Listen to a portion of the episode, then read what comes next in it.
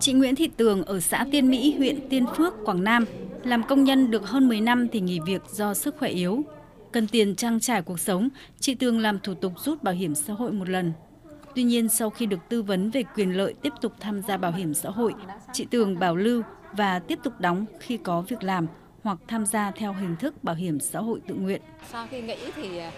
tôi cũng tiếp tục đóng bảo hiểm tự nguyện.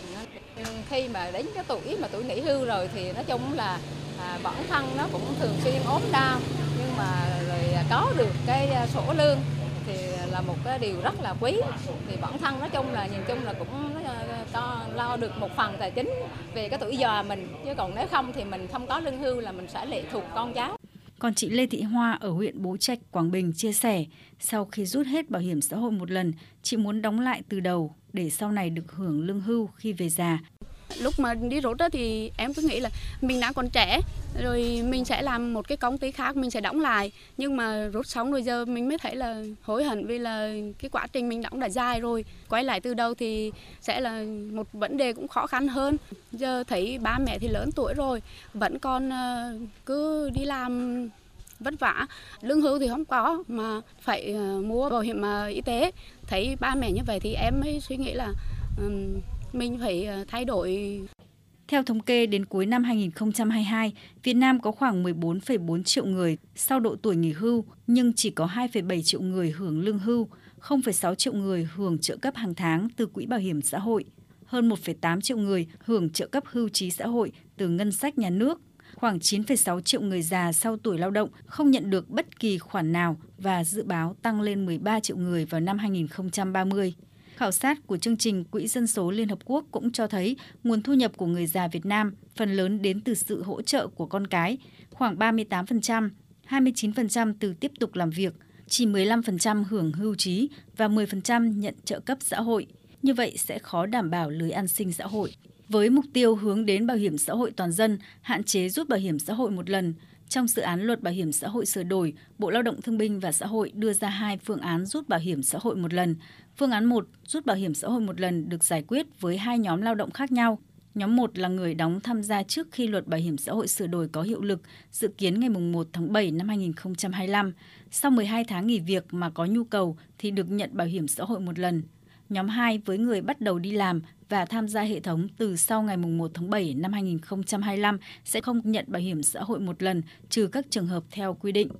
Phương án 2, lao động đóng bảo hiểm xã hội dưới 20 năm mà sau 12 tháng nghỉ việc không thuộc diện đóng bắt buộc, không tham gia bảo hiểm xã hội tự nguyện thì được rút một lần nếu có yêu cầu. Quyền lợi giải quyết tối đa không quá 50% tổng thời gian đã đóng vào quỹ hưu trí từ tuất, phần còn lại được bảo lưu để hưởng chế độ sau khi đủ điều kiện. Bộ trưởng Bộ Lao động Thương binh và Xã hội Đào Ngọc Dung, trưởng ban soạn thảo dự án luật bảo hiểm xã hội sửa đổi cho biết. Trong hai phương án này, nó chưa có một cái phương án tối ưu, nhưng ít ra tạm thời có thể chấp nhận được. Nếu như nhìn là đúng với tinh thần nghị quyết 28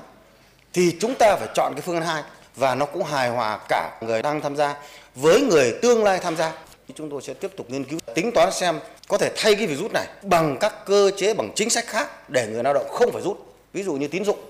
Nhấn mạnh con số hơn 9,6 triệu người già hết tuổi lao động hiện không có an sinh, dự báo sẽ tăng lên hàng chục triệu người khi Việt Nam giả hóa dân số. Ông Phạm Minh Huân, nguyên Thứ trưởng Bộ Lao động Thương binh và Xã hội cho rằng nhà nước ban hành chính sách chính là để người lao động có trách nhiệm với chính mình, trách nhiệm với tương lai. Chính vì vậy cho nên tôi nghĩ chúng ta cũng theo xu hướng của các nước là chúng ta phải quy định chặt chẽ lại vấn đề này và đồng thời thì cũng phải có cái giải pháp thí dụ như người lao động người ta khó khăn. Thế thì hệ thống tín dụng của nhà nước Ờ, có thể cho vay lãi suất thấp hoặc thậm chí là chúng ta phải có cái khoản trợ cấp xã hội chẳng hạn để giúp cho những người khó khăn thực sự đâu mà người ta không còn có con đường nào khác nữa. Cái chính sách một mặt chúng ta phải tuyên truyền giải thích cho nó rõ.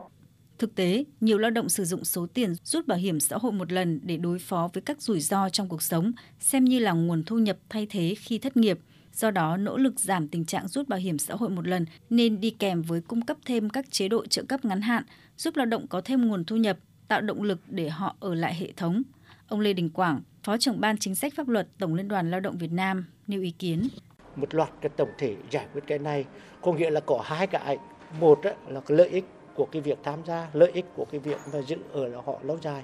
nhưng đồng thời cũng phải có những cái để cho họ có họ có cái niềm tin cái chính sách. Và thứ hai là đưa ra các cái chế độ linh hoạt hơn.